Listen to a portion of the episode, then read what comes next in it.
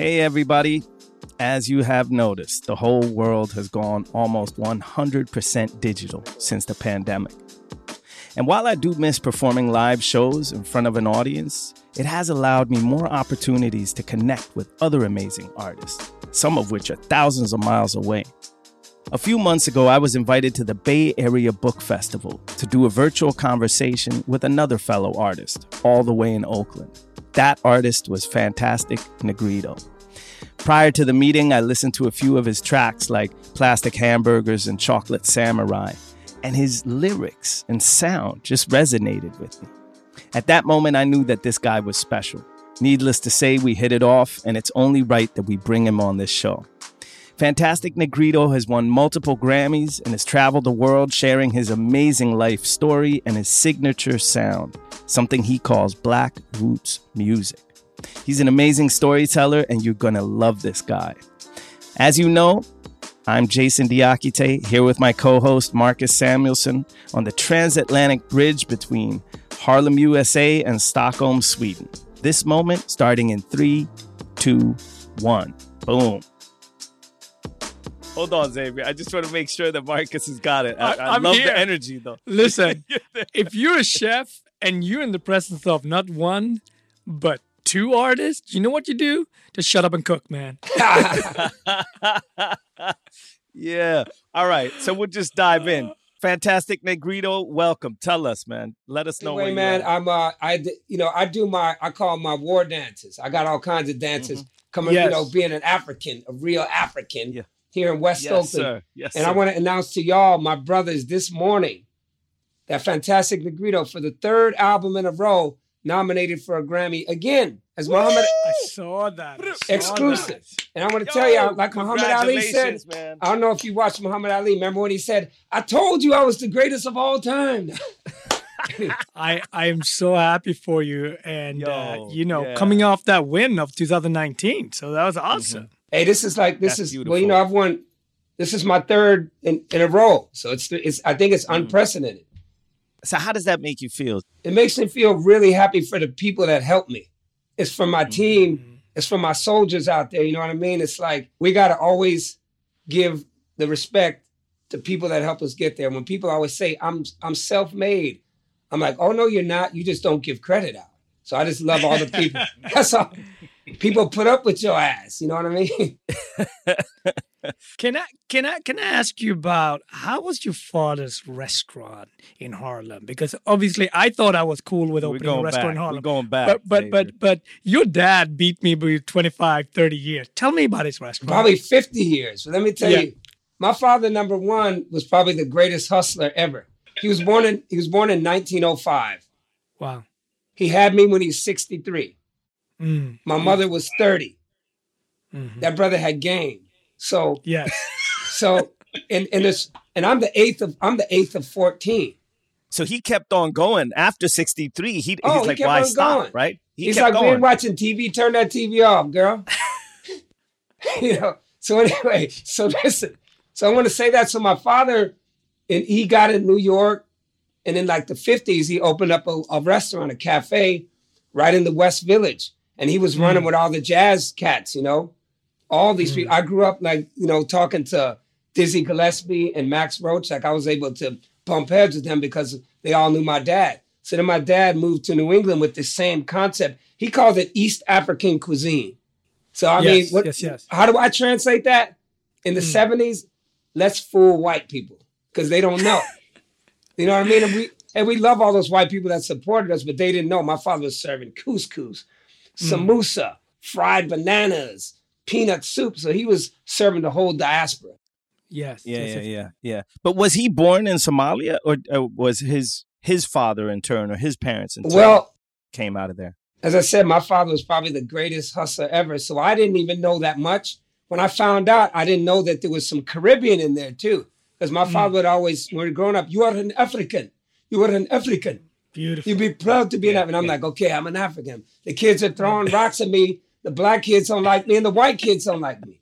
The white kids yeah. knew. The white kids are like, nigga, that's what you are. No matter if you from East Africa, West Africa, Caribbean. It's all the same. Yeah. They're not distinguishing. It's the black folks, you know, we always confuse like, are you one of us? And then all that, you know. But you do you, did you grow up Muslim in your household? Because I'm oh. obviously Som- Somali and then it has to be a Muslim. Oh, hardcore right? Muslim. I, sure. I, I, ran away when I was 12. It was so Muslim. It was too much Muslim for me. Mm. So yeah, he was hardcore. He didn't even sell alcohol. I was like, damn, yes. when I when I first opened my first illegal nightclubs in Los Angeles, and then I was like, oh, I'm making all my money off the liquor. Stop, stop. You can't just do that intersection. Like, stop. It's like, wait, we were in Harlem and now we have an illegal club in LA? Yeah. Like, tell us, how did that, tell us about and you ran trip. away when you were 12 also. I mean, that's it. That's, you know, the courage and. I, I ran away when I was 12 because we moved to Oakland mm-hmm. and then I met Oh. It, I wasn't called nigger like in Massachusetts. It was like, "What's up, nigga?" I was like, "Oh, mm-hmm. oh." I was like, "This is uh-huh. interesting. You black, you black people, y'all interesting." And so mm-hmm. I had to get initiated into the being black. Like they're like, "Man, you." They used to call me an African booty scratcher. Oh, they're like, they're like, you you eat snakes? And so I came to Oakland and I ran away because I was like, I didn't want to live under a religious kind of tyrant like my father and I just hit the streets. So I met, and I never saw my dad again, unfortunately. But Oakland, going from the East Coast to Oakland, I mean, Oakland also at that time was incredible in terms of music, right?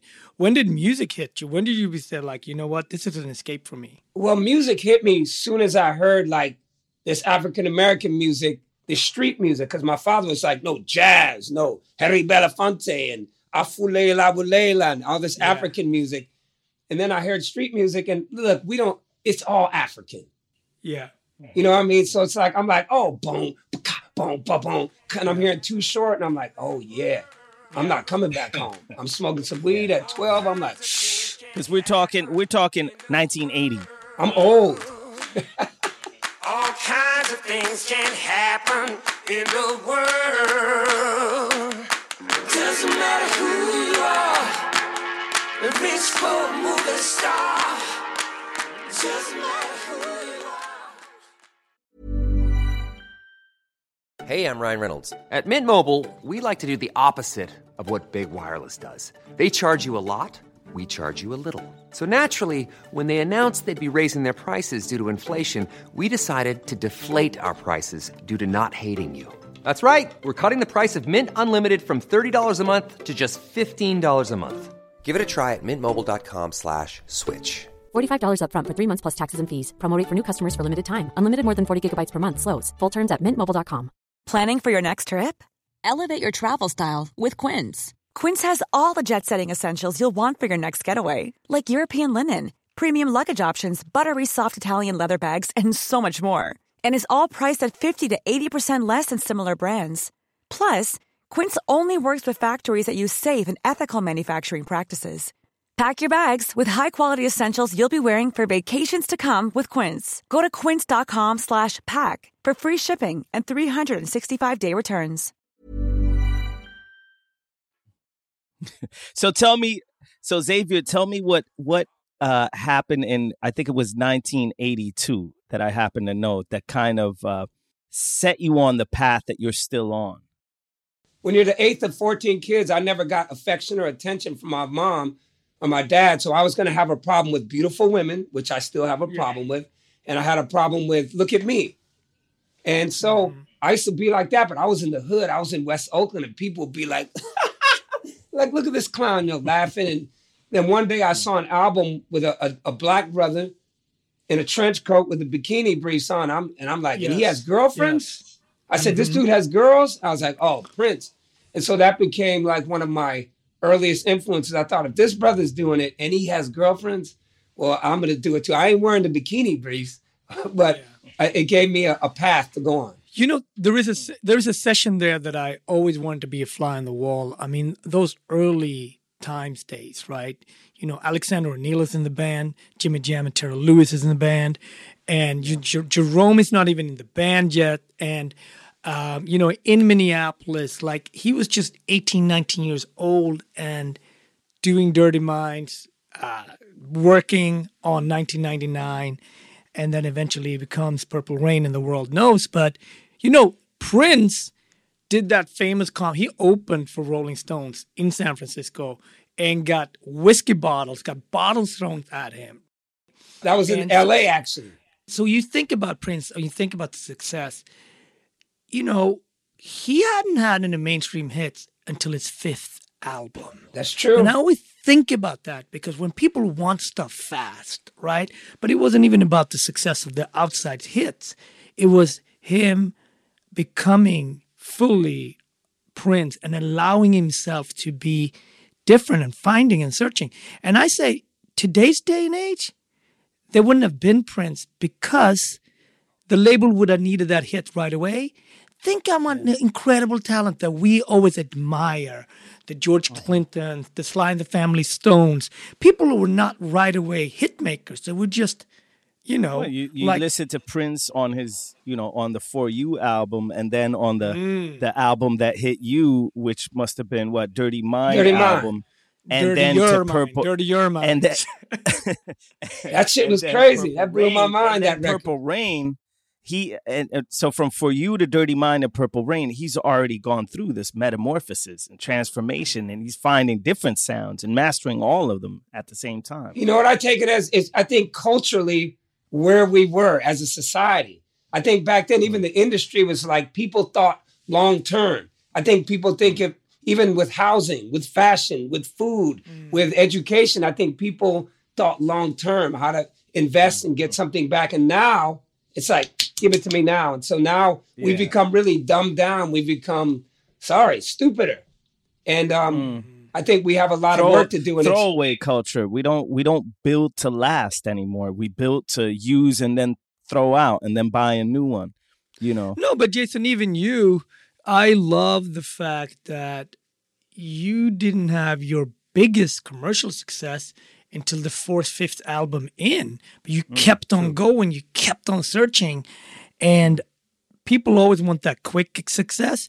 I mean, do you think, Jason, that you could have built Timbuktu or Damn in this day and age when you have the pressure of make it, making a hit right away? Well, first of all, what's I, the I, I tour with I tour with a band of eight musicians plus myself, and you know, so that no, that would not have been possible. You know, Mm. even back then when I when I said that I want to tour with this funk band, it's an eight piece band plus myself, and th- at that that time I had a backup rapper and a DJ, so there were eleven of us. Wow. And the book the booking agent already said, well, you know, you know, you can't command that type of money to to sustain that many people. But I decided to do it anyway, and you know, we managed to break through. You know, But Um, Xavier, what what gave what's the what was the road for you? And because both you and Jason clearly had your path. That wasn't, you know, being an artist means that you're not going to have a linear path. I mean, I would love, Jason, what gave you the courage, and Xavier, what gave you the courage to just go out and do it? Well, for me, like after I, when I ran away, I ended up in foster care, and then I got Mm-hmm. adopted by an amazing family um, when I was about 14 years old. And what Two city are you in? So now? we two adopted against one over oh, here, right? So we're taking over, Jason. and, and so what's what city did you end up then, Xavier? Well, I was still in the Bay Area. I was in Oakland, so I was in like El Sobrante, which is just I used to catch the bus over here because you weren't going to keep me out of the Bay Area, Oakland, Berkeley. This was Yeah. just amazing. So I went like this: went, dreamed of it, got a big record deal, actually with Prince's manager. That's what people. And then mm-hmm. I lost that. I lost my hand, as you can see, my hand in my mm-hmm. accident. Spent three weeks in a coma. Came out, went into the underground, opened up illegal clubs. Then I quit. And I thought it was over. And I sold every instrument that I had. what? Yeah, I quit. Mm, mm. And I thought I quit for five years. And I and I said, I'm gonna either just try and start a cult. I don't know, become a polygamist, art galleries. I want to be I, I I music, it the industry had killed me. What you're talking about, Marcus, they killed me. They were like this. Where's you don't have a hit, we hate you. But can I ask you, was that was it Alan? Who was the Prince manager? Was it Alan then, or who was No, his his manager back. I mean, I'm talking about the original ones, like Cavallo, Oh. Ruffalo. That was in 1990. I got signed by those guys.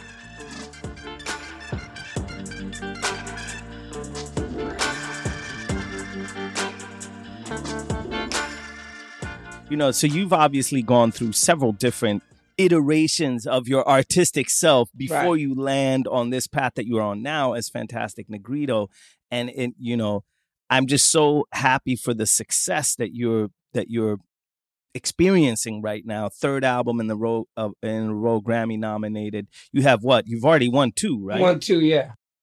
Yeah, you already got two. You know, two of them at home.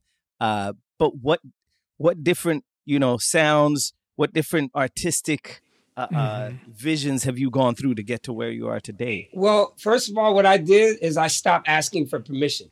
And I'm always telling black folks, Wow. I'm like, you know what we need to stop doing? Let's stop asking for permission. Love You know, that. like we Love like that. we're on punishment or some shit, you know? So what I did is that. So I took my guitar, went out into the streets, and I just started playing for people. And I was in Berkeley, East Oakland, San Francisco, train station. I wasn't going home. I was about to talk to mm-hmm. my people, and I decided when I got when I did make the record, and I got there, and they're like, "Oh, you got nominated." And I'm like, "Okay, cool." And then who else? You don't have a label? No. Neither does Chance the Rapper. Let's see if y'all make history. And we mm-hmm. both made history. So the thing beautiful. is, the main thing for me is I was busking on the street. I stopped asking people for permission. Then NPR recognized me, and then it was all history. And I changed my sound on each record now. I be changing, man. I'm like, I'm I call my music black roots music. Mhm. And what, which I love, by the way. I love that. And guess that- what? You do it too. I listen to you on YouTube. You, you sound phenomenal, brother, by the way. Thank you, brother. So, so Xavier, I have to ask you. You're in the Bay in the '80s and the '90s, so you must have been around. Did you ever uh, do sessions or run into Raphael Saadiq then? Because he must have been right around the corner from you, right? Well, Raphael, he left early. Like he was there. I remember Raphael before they were Tony, Tony, Tony. They were just three dudes, mm-hmm. you know. It, it wasn't mm-hmm. actually three; it was about eight of them. But anyway, that's another story. So yeah, and I, mm-hmm. I'm friends with all those guys now, and I run into them. But back then, not really. Didn't you know? They were like over here. I was, I was still, I was a weirdo. I was an outcast to people, you know. Thank God, thank God. But when I when I hear you and I see you and I hear you, for me, it's I look at Sly and Family Stone must have been an influence, right? Prince, of course, right? It's mm. original. It's very, very original. Funkadelic. Yes. Hey, and punk music and hip hop, like anything that was pushing the boundary, that's what I fishbone. I was playing at Afro punk festivals in New York City when it was 10 people in a basement. I've got the videotapes of now it's one of the biggest festivals in the world, but I was part of all those movements and I was just a part of anything where we were gonna be the tribe with love in our hearts. We were gonna mm. people like we were different and we were about and just like I know y'all stories, y'all are different. Mm-hmm. And that's what brings mm-hmm. us three together right here. Yes. We're all very different, but we're the same. So you're asking, you're telling us not ask for permission, right, and celebrate our our uniqueness. That's Yes. that's, that's that is really powerful. You know, I remember when when I remember watching one of the most incredible documentaries about a band called Death. You know, the original punk band from Detroit, and you know, I wish every not just black people. I want pe- I want people to l- watch that doc because it talks about go your own way, be original. Yeah, that's one thing in the creative. At, at, I can speak to the musical space today, or in hip hop mm-hmm. culture. Originality really is lacking. I mean, even in the early '90s, you had, you know, some groups wanted to go ahead and be PM Dawn. Somebody else wanted to be Arrested Development. Somebody was talking about the Daisy Age, and they called themselves De La Soul. But then you also had your Gang Starrs, your Eric B and Rakim, your E-40, your Too Short. Like there was so much, uh, you know, the the the richness of it all. But today, it just I don't know if it's a, a testament to that we're getting older, but when I No, it's look at it, it really feels like the original. Uh, the ori- it's just much more conform and and I'm going to tell you why. it's so monetized. It's so monetized today that originality doesn't pay off in the same way, and I guess that's why people aren't exploring it. I don't know. Well, I think this when corporations come in, sorry, I hate to be that guy. They only love money. They don't like music. Listen, mm, capitalism, To be and we're all part capitalism. I get it, but mm-hmm. it's only loyal to capitalism. Capitalism is mm-hmm. not loyal to arts. It's not loyal to your feelings. It's not loyal to community. It's loyal to capital. And so that's what we, we- people have accepted that. But we got you. We got you. Listen, listen, listen, listen. This will be you, Xavier. this will be the only time when I will check a Jason music reference. This will be the only time so we need to document it. You forgot. You forgot a tribe called Quest, man. Of course. Come on, man. Jason. Yeah, yeah, yeah. I was No, waiting. never, you know. Where's my tribe, though? I was like, I'm right here. yeah, man. No, no, no. Tribe, absolutely. Tri- I never forget Tribe Called No, Quest. okay, But just good. speaking, but just speaking on the kind of the flora, the the you know what the what the world of hip hop looked in the early looked like in the early '90s when there were so many. There were way fewer MCs. Like today, there are millions of MCs around the world. Then there were like what, you know, 200 MCs, and they were all in the United States, or 2,000 or something. And, and within that, you had this kind of uh, just diversity of ideas and styles and and fashion. You know, uh, a- a- another person who comes to mind, Xavier, especially when I see you today with that beautiful uh, royal blue top hat that you're wearing, is of course, I would put him at you know, if not the top of my lists of greatest of all time rappers, he's right up there. Uh, Andre 3000. Oh man. Oh, hey man. I just like Yeah, let me let me let me just say on that. I just let me tell you, uh, I'm doing a lot of exclusives on here. So I Mm-hmm. just did. I just remade Hey Ya in a very weird way. Oh, wow. I love that. beautiful, beautiful. I made it like acoustic. Yeah. So yeah, I mean, Yeah. yeah, he's one of my greatest inspirations. Hey, I think today, let's give a shout out to Kendrick Lamar. Yes. Oh yeah, every day. Every time you listen to his albums, you feel like, wow, Yeah. this brother's trying to be great. He ain't trying to be mm-hmm. like, I'm gonna make hits. I want to be famous because most people want to be famous now. He wants to be mm-hmm. great, and that's one artist that I, in the modern era, that I give a, I, me personally, I give some respect. I, I gotta I gotta throw my I gotta throw a little bit in Jason here is underselling himself because one of the things that Jason did no but this is important in terms of originality Jason obviously would have been Sweden's by far best English speaking rapper because English is his first language, right? But he chose to rap in Swedish. And not only did he stay in the Swedish lane, he stayed with a very specific accent. And I just think that that then opened up the door. So today, when you think about pop music in Sweden, it is hip hop, right? And Jason built that. Jason was part of a generation that built that.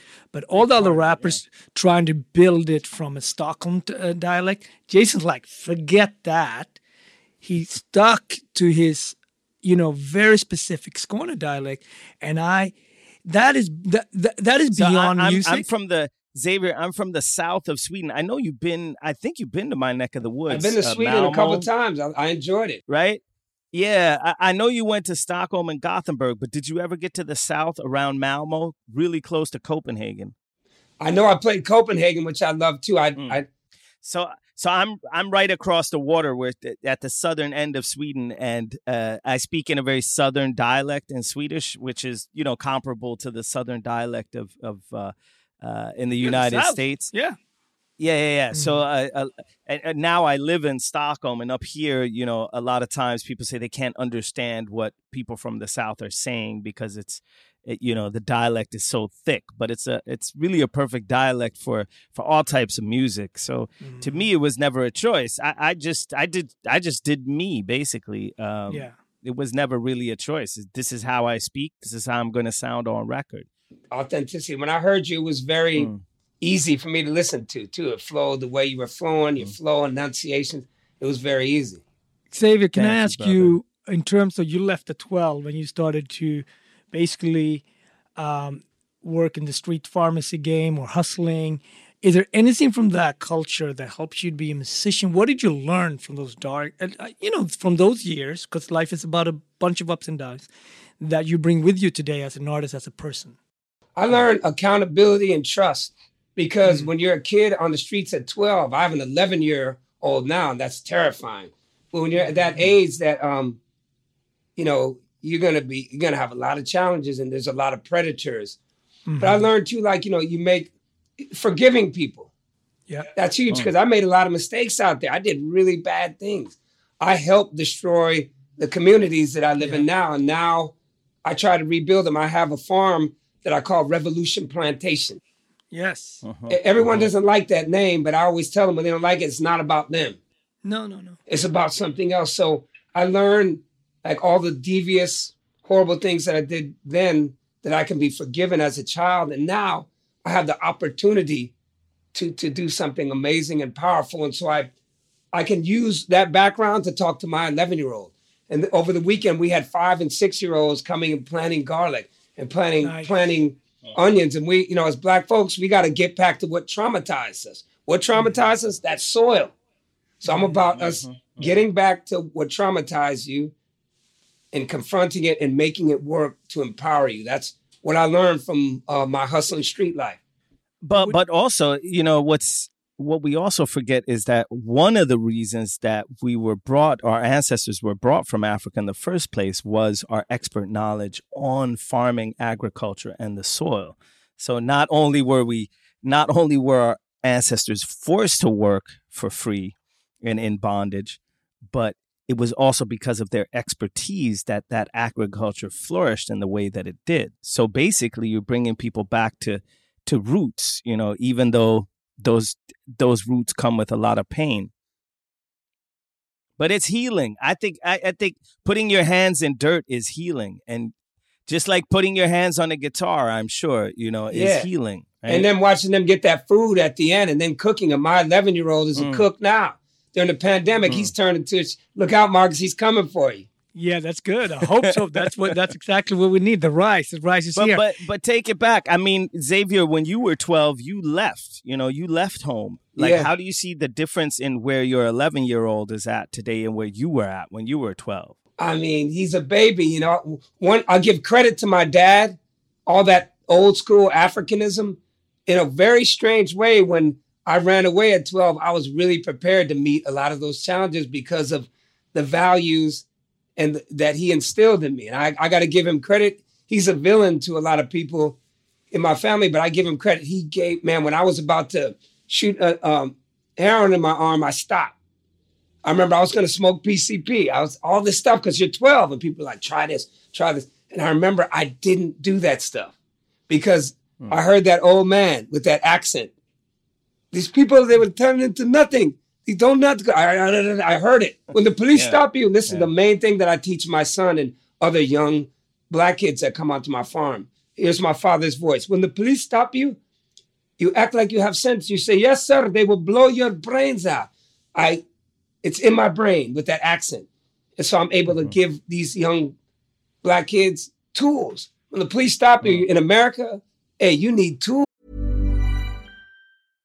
How would you like to look five years younger? In a clinical study, people that had volume added with Juvederm Voluma XC in the cheeks perceived themselves as looking five years younger at six months after treatment. Look younger, feel like you. Add volume for lift and contour in the cheeks with Juvederm Voluma XC. Reverse signs of aging by adding volume to smooth laugh lines with Juvederm Vollure XC. For important safety information and to find a licensed specialist, visit juvederm.com. That's J U V E D E R M.com. Not for people with severe allergic reactions, allergies to lidocaine, or the proteins used in Juvederm. Common side effects include injection site redness, swelling, pain, tenderness, firmness, lumps, bumps, bruising, discoloration, or itching. There's a risk of unintentional injection into a blood vessel, which can cause vision abnormalities, blindness, stroke, temporary scabs, or scarring. Talk to a licensed specialist to find out if it's right for you.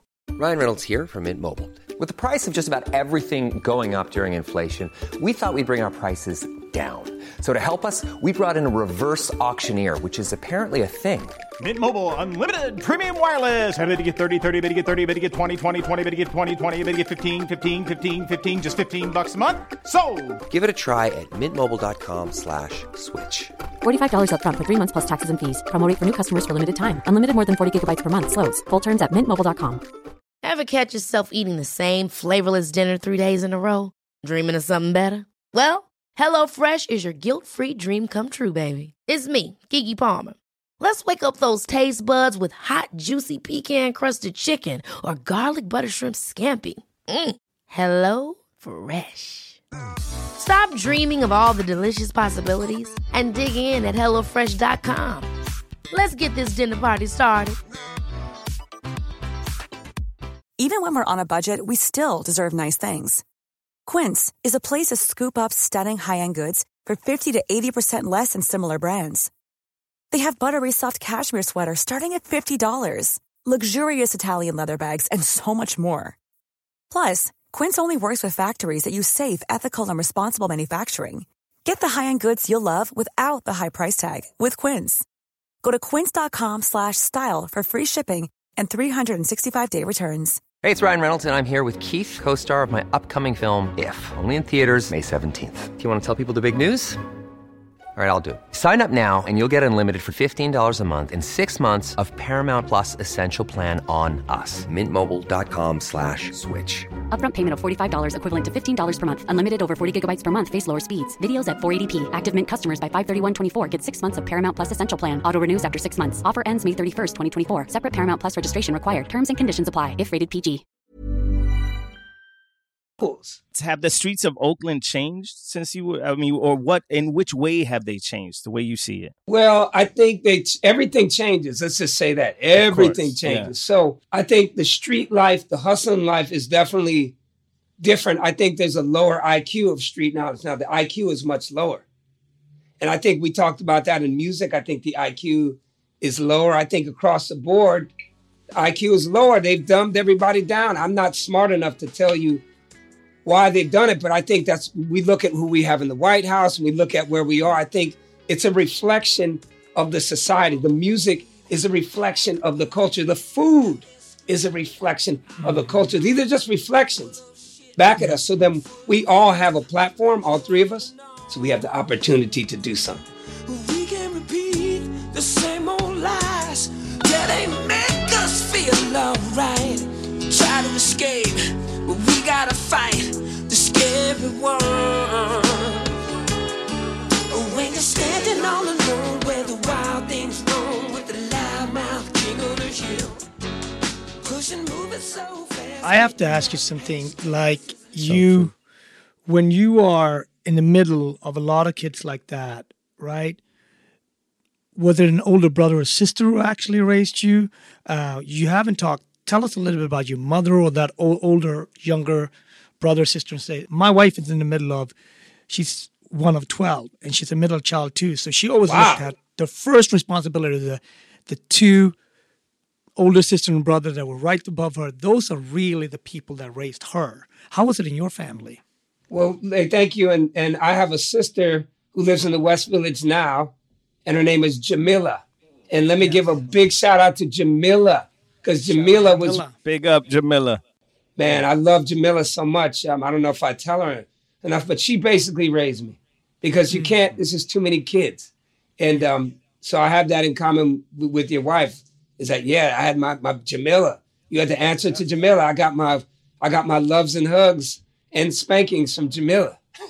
Nice. And like, don't forget that. What did the family like on on? We're going into a big holiday right now, right? So what what was Thanksgiving circa 1981 at your house? It was people everywhere. Did you go away? Did you guys celebrate it? What was it like?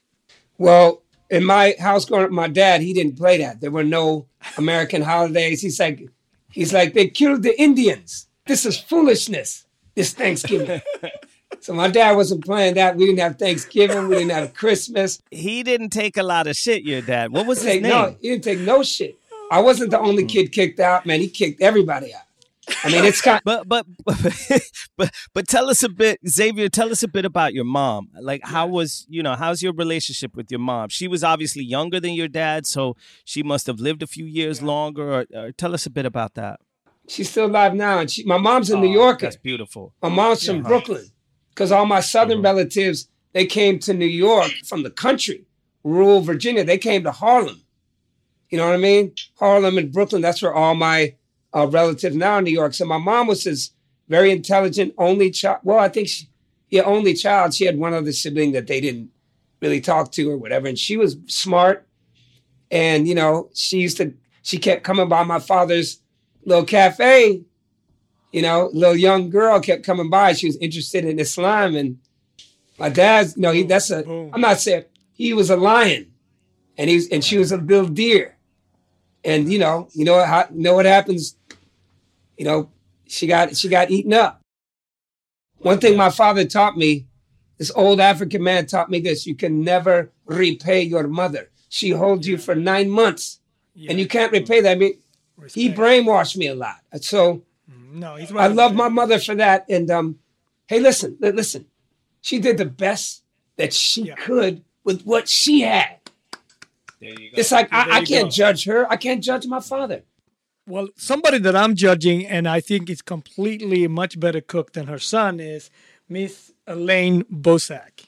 Because Jason's mom is emailing me recipes left and right now, and Jason's mom makes this yam souffle, the sweet potato souffle that we talked about last week on the podcast. And now I told her to email you, Marcus. No, no, I, no, told you to email her, email you in time for Thanksgiving, and I know Jason, you know you're you already don't know what's right happening now. here. You see, since you're not a chef, you don't know what's happening.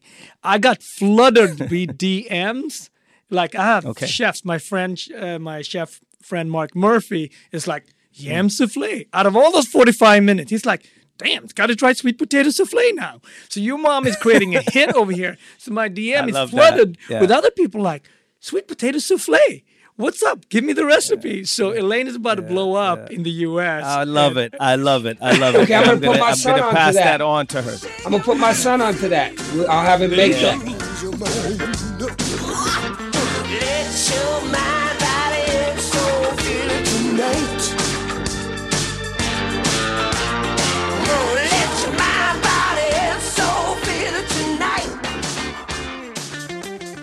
But can you tell us, Xavier, about the accident, like your arm and so on, and just tell, t- walk us Exactly, through that? because, uh, yeah, because I think we actually, you know, Marcus was in a car accident. Your, Yep. Your your, your friend passed away. I was Mm-hmm. in a car accident in 2004. Like we spoke about the first time we met Xavier, where my the friend who was driving the car passed away. Tell us a bit about your accident. Uh, accident. Oh man, I'm sorry to hear that. And man, we're just like Hmm. we've got to trade our own cr- tribe, y'all. It's like Yeah, yeah, did a lot we of got too much in intersections right common. here. we got too much in common. Um, does everybody have kids here? Yeah. I know you. Yeah. Yeah, cool. Yeah, right on. So, yeah. Um, you know, I was like in LA on my record deal, unhappy, at the peak of my narcissism. I'm now I call myself a recovering narcissist now. And you know, I'm driving, picking up women, doing what I'm doing, not doing drugs. Never did drugs. Sold drugs, didn't do them. Um, I pick up this beautiful woman and about to go. I'm like, yes. I'm like thinking to myself, man, I'm so good at this. I remember thinking about that. And then I woke up three weeks later and I had a beard. Wow. And I was in ICU and I had been intubated. I didn't know why my throat was so sore. And they were like, yeah, you've been intubated. And I'm like, what happened? And uh, yeah, a car hit me, flipped me over three lanes of traffic, threw me out of the car. And the first thing I said was, hey, is my hand okay? And as I showed y'all, that's what's left in my hand. I can't move it. But I still managed to play. So it was a hmm.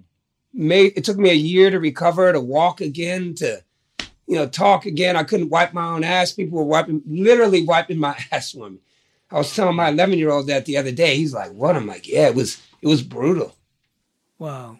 Where and how how do you come back from something like that? Like, what did you feel like? Why didn't I just die? Or did you feel like, all right, I'm gonna I'm gonna do this. I'm climbing this mountain too.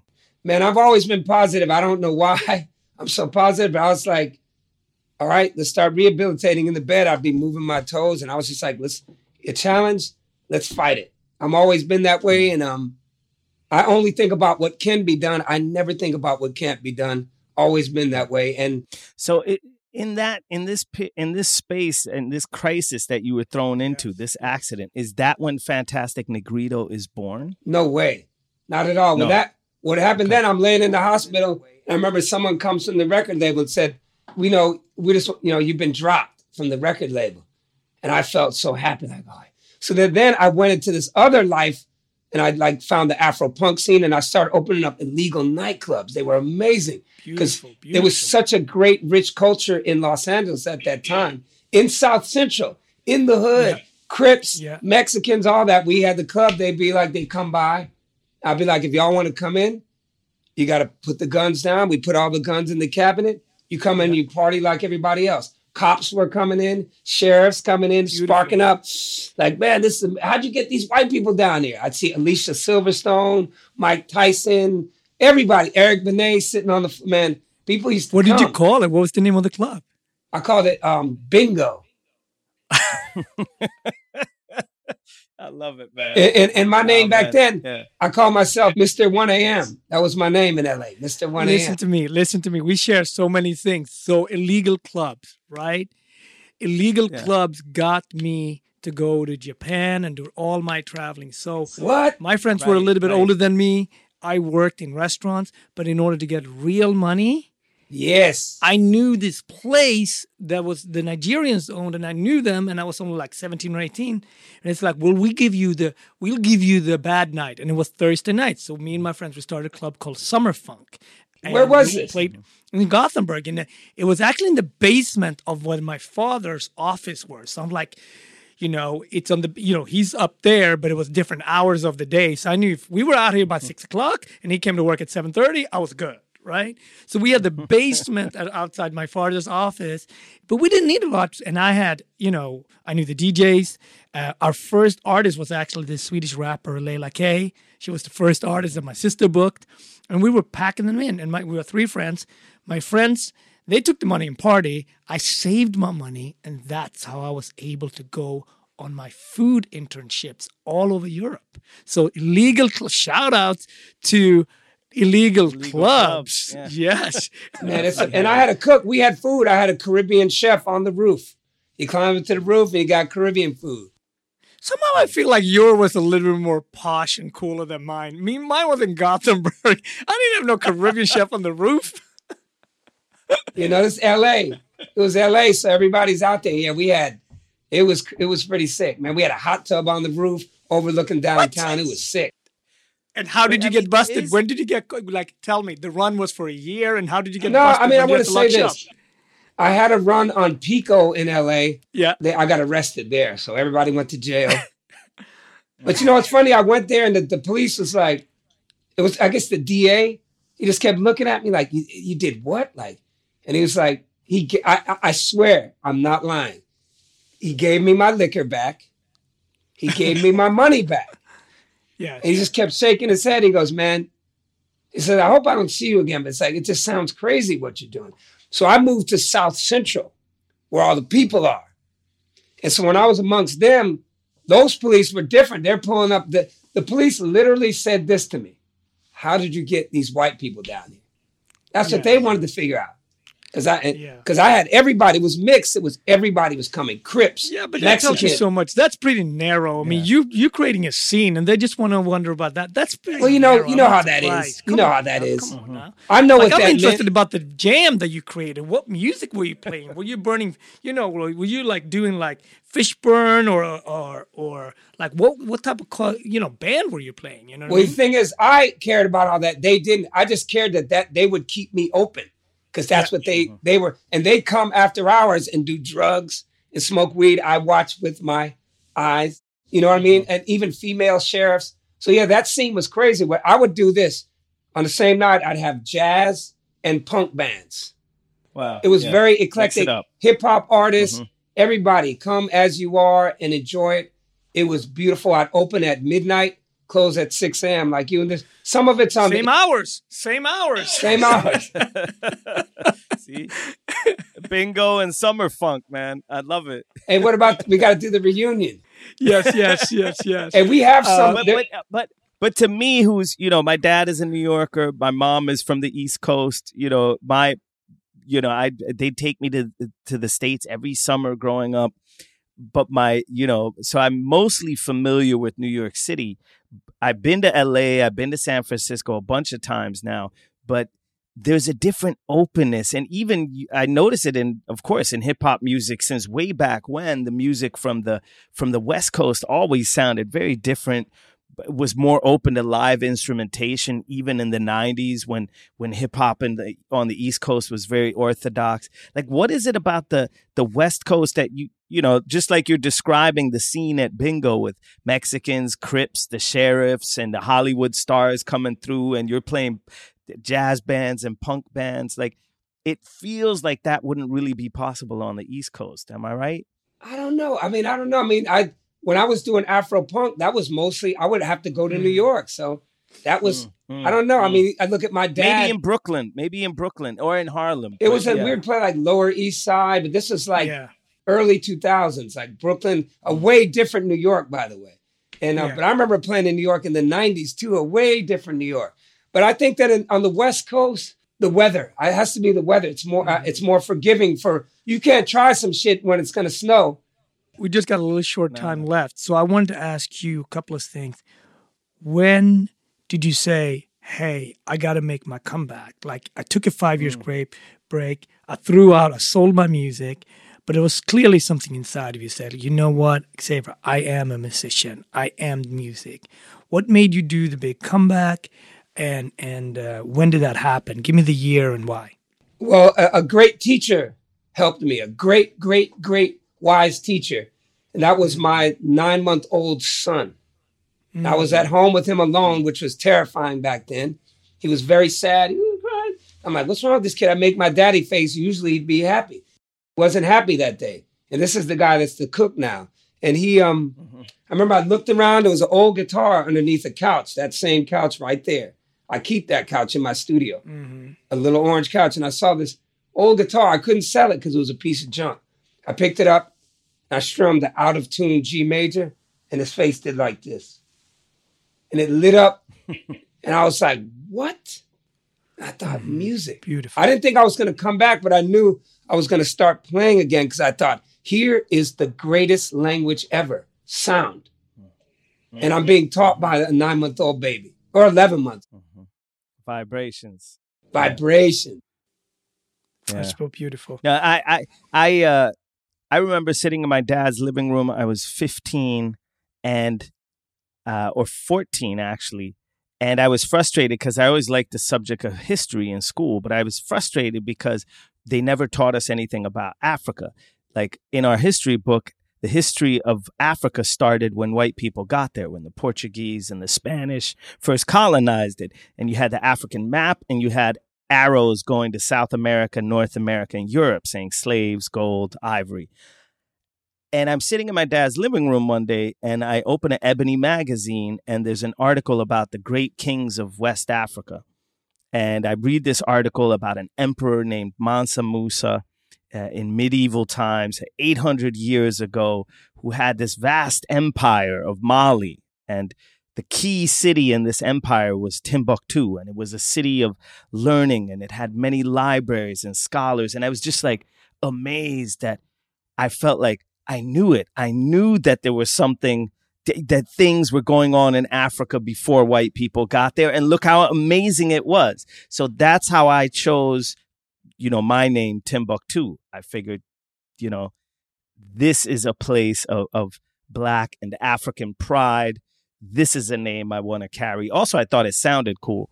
Uh, Absolutely. how how Xavier, when you after having strummed that out of tune G major for your son, how did you land on Fantastic Negrito? Well, it took a couple of years, and I was listening to, you know, Skip James, Robert Johnson, no Blind oh. Lemon. I was listening to Blind Willie Johnson, Mississippi Frederick R.L. Burnside. Yeah, R.L. Burnside. Happy it was his birthday yesterday. I was I listening know to I all saw that. it on your Insta. Yeah. Yeah, I was listening to that and I thought, what is this music that's influenced the world, that's made all these people rich? Why is Mississippi the poorest state in the Union when it's made everybody rich? And then I thought, Black Roots music, Fantastic Negrito. And I thought, it has got nothing to do with me. Fantastic Negrito has to do with where my roots are, my African roots and the whole diaspora, whether they were from my mother's side, they derivative of slaves, from my hmm. Or enslaved people, as we say. My father's side, which was African and Caribbean. It's like, man, this is Black Roots music, and it is global, and it is it- it's rock, it's funk, it's soul, it's rhythm, it's blues, it's alligator mm-hmm. shoes, it's hip hop, it's hand claps, stomps, it's church. That's it's all that. and so that's what I thought.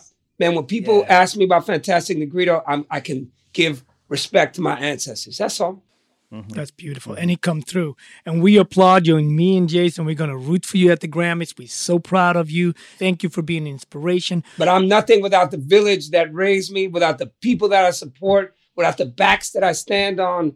I'm nothing without the, the people are my record company, and I'm that's who I answer to. Once I- this virus has passed Yes. us by, you know, we want to welcome you back to Sweden and to Harlem Well, let's Well, do a track you- too. I'm working. I'm yeah, working with yeah, all these. and let's do a track. Let's yeah, I'll send some stuff because I'm working That with all be kinds dope. of stuff Yo, right now. Yeah. You have a club in Ginny's that you can do it anytime you want, man. Anytime. Fantastic Negrito meets Mar- Timbuktu. Marcus has a dope club on 125th and Lenox that you're gonna love, Xavier. Well, man, I'm very grateful, and this was a special day for us. Adu is so excited. She loves y'all. She's actually Eritrean, so she's just like going crazy. Oh my god! All right, thank you. Right. Have you lost your mind? Yeah. Get free tonight. Do yourself a favor. You don't want this year to pass without having checked out Fantastic Negrito's Grammy nominated album, Have You Lost Your Mind Yet?